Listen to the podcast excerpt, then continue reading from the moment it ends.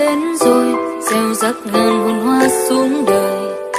Vui trong bình minh. Không quét nhà đổ rác vào ngày Tết vì lộc đầu năm sẽ bị đổ ra ngoài, không làm bể chén bát, ly tách để tránh đổ vỡ, kiêng cho lửa cho nước vào ngày Tết. Vì như vậy sẽ cho đi sự may mắn của bản thân, kiêng cho mượn tiền đầu năm vì giống như là đang đưa hết gia tài tài lộc vào tay người khác hoặc kiêng cãi vã nhau trong ngày Tết. Có thờ, có thiêng, có kiêng, có lành, rất nhiều kiêng kỵ được người Việt hết sức chú ý để năm mới phát tài, phát lộc. Thế nhưng không chỉ ở Việt Nam, rất nhiều nước ở trên thế giới cũng có những truyền thống phong tục và kiêng kỵ rất giống với người Việt. Lợi thế của Đài Phát thanh Quốc tế Pháp RFI, nơi có đến 15 bàn ngoại ngữ là không cần phải đi quá xa để tìm hiểu. Một số đồng nghiệp của RFI tiếng Việt đã chia sẻ về những phong tục của nước họ.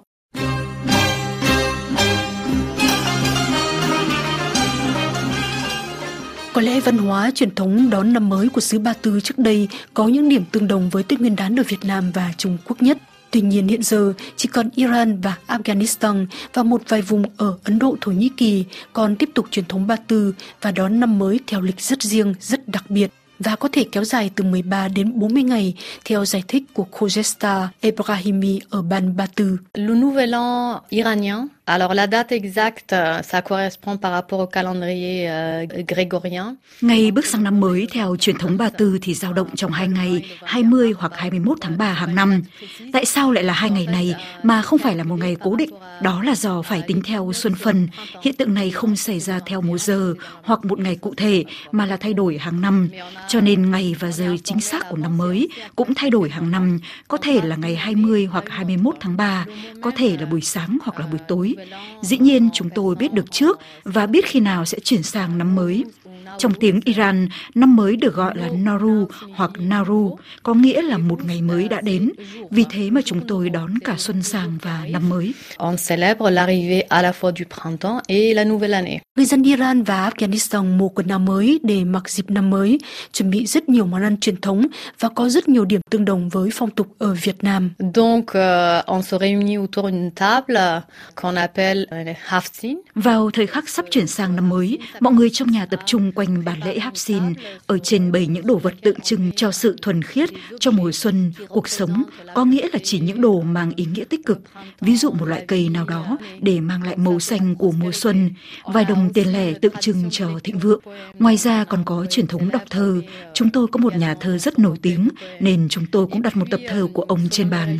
Những đồ vật đó thay đổi tùy mỗi vùng, ví dụ như ở một số vùng của Afghanistan, người ta không đặt đồ vật mà là một vài món ăn, trong đó có quả khô dành riêng cho ngày đầu năm. Mais uniquement pour ce jour-là. Euh, il s'agit euh, d'un ensemble de fruits secs. Thức ăn chính trong dịp năm mới của Iran và Afghanistan là cơm, luôn ăn kèm với rau và một món khác là cá. Có thể nói là món ăn không thể thiếu đối với người dân theo truyền thống Ba Tư. Souvent, on se réunit en famille. On met également de côté de l'argent à donner parce que c'est ça le cadeau à donner aux enfants. Cả gia đình quây quần, người ta cũng mừng tuổi cho trẻ con. Khi sang thời khắc năm mới, tất cả chúc mừng năm mới và mừng tuổi cho trẻ con. Còn người lớn thì không có quà. Thực ra món quà mà tôi thấy đẹp nhất, ý nghĩa nhất cho người lớn là ngay ngày đầu tiên của năm, người ta đi chúc Tết ông bà, người cao tuổi trong gia đình và sau đó là họ hàng. Dĩ nhiên là mỗi lần tới thăm ai, họ được tiếp đón nồng hậu với tất cả đồ ăn được dành cho dịp đó, cùng với bánh trái vân vân. Truyền thống này kết thúc vào ngày thứ 13 năm mới. Người dân mang cây được đặt trên bàn lễ Hapsin, thường là cây đậu lăng được gieo mầm để thả theo dòng nước. Nhưng ở một số vùng khác, như tại Mazar-e Sharif ở Afghanistan, lễ có thể kéo dài đến 40 ngày vì thời điểm đó hoa tulip đỏ nở rộ trong một thung lũng. Họ gọi đó là lễ hội tulip. Người ta đến thung lũng đó để kết thúc dịp đầu năm mới và tiếp tục cuộc sống bình thường.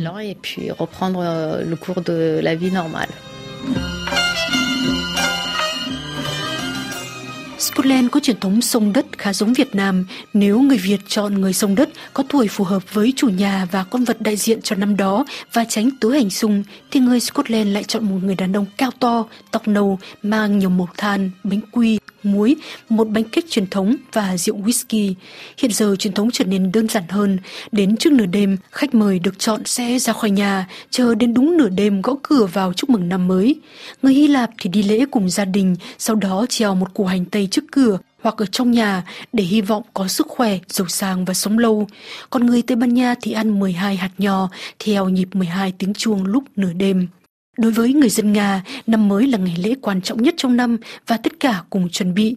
Nhà báo Strenkov Denis của Ban tiếng Nga giải thích. Le Nouvel An, c'est la fête principale en Russie, c'est-à-dire que tout le monde s'y prépare. Năm mới là ngày lễ chính ở Nga. Mọi người được nghỉ và chuẩn bị cho ngày lễ quan trọng, bắt nguồn từ truyền thống Liên Xô. Đối với chúng tôi, năm mới thay cho Giáng sinh theo chính thống giáo. Bởi vì dưới thời Liên Xô, dù không bị cấm, nhưng đón Giáng sinh là điều gì đó không được hoan nghênh. Pendant l'Union soviétique, c'était pas interdit, mais quand même c'était assez mal vu de fêter le Noël.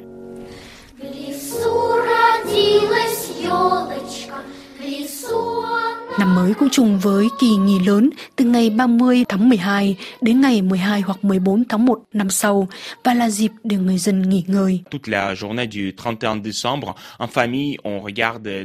Thường thì ngày 31 tháng 12, cả gia đình cùng xem những bộ phim thời Đen Xô được chiếu lại hàng năm vào dịp này. Ví dụ phim hài The Irony of Fate, Ironia Sweetby được xem nhiều nhất nhưng cũng có nhiều bộ phim hài khác. Đến thời khắc giao thừa, người Nga có truyền thống đốt mẩu giấy nhỏ, ghi lại những lời cầu nguyện hoặc những gì mình không muốn. Trong lúc chuông của Điện Kremlin đổ 12 tiếng, họ đốt mẩu giấy đó, đổ cho vào cốc rượu champagne Nga và phải uống hết cốc rượu đó. Nếu làm trong vòng 12 tiếng chuông nối 2 năm, họ tin là điều ước sẽ thành hiện thực. Sau đó là màn bắn pháo hoa trên bầu trời các thành phố lớn của Nga. Người Nga còn tin là năm mới sẽ giống như cách họ đón giao thừa và năm mới như thế nào, nên mọi người thường tập trung với gia đình hoặc bạn bè bên bàn ăn. Và nếu hạnh phúc trong đêm giao thừa thì cả năm cũng sẽ hạnh phúc. Vì thế, người Nga chi rất nhiều cho thời điểm đó và mua rất nhiều quà. Những ngày sau đó là để nghỉ ngơi, lấy lại sức.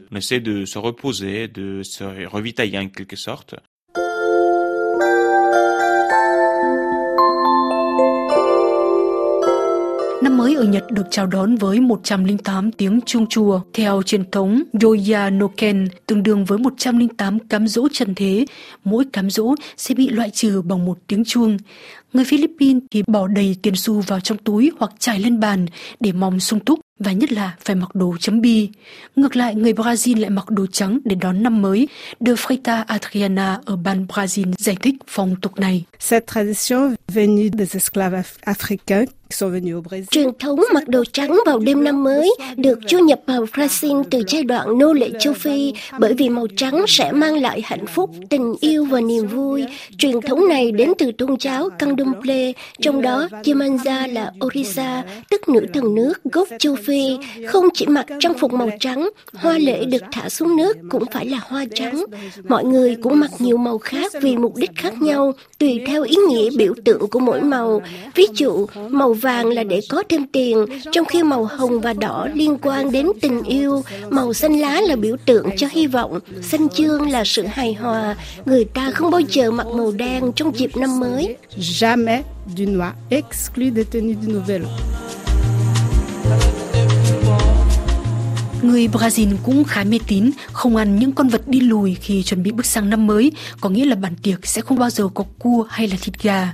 Họ thường uống rượu champagne, ăn quả lựu, hạt óc chó và đậu lăng để được hạnh phúc, sung túc suốt năm. Un autre rituel venu des immigrants italiens, c'est de manger des lentilles. On Phong tục ăn đậu lăng được người nhập cư Ý du nhập vào Brazil. Người ta tin rằng đậu lăng có hình giống với các đồng tiền nhỏ nên sẽ mang lại tiền bạc và thịnh vượng. Dù có món ăn gì trên bàn đi chăng nữa thì tất cả khách mời đều ăn đậu lăng trước. Đến trao thừa, họ trèo lên chỗ cao nhất như lên bàn, lên ghế hoặc thang và đưa chỉ vào miệng bảy lần rồi lại ngồi vào thưởng thức bữa ăn sau lúc trao thừa.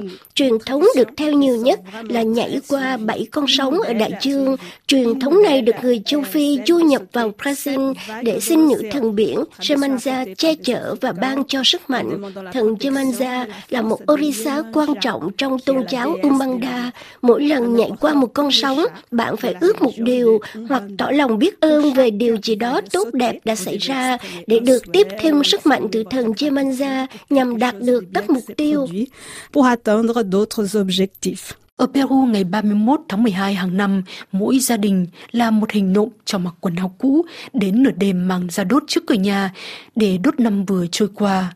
Quần áo được mặc đêm giao thừa mang một màu thể hiện ước muốn của họ. ví dụ như là màu vàng để có tiền, màu đỏ để có tình yêu.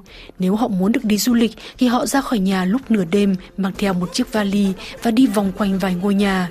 Người Bỉ thì đặt một đồng tiền xu dưới đĩa món sục hút để được dùng dình cả năm. Dù phong tục khác nhau nhưng tất cả mọi người đều mong một năm mới may mắn, hạnh phúc, an khang, thịnh vượng. Và đây cũng là lời chúc của hai phi tiếng Việt với toàn thể quý thính giả năm Giáp Thìn. Cánh em nơi nơi, khắp phố người người đi hái lộc đẹp xinh đất trời màu áo trắng tung bay cùng muôn ngàn hoa trong tiếng trong xuân phụng về đây xung vầy. Phát lộc tài ở khắp nơi phố phường, một năm mai an khang, bình an bên nhau.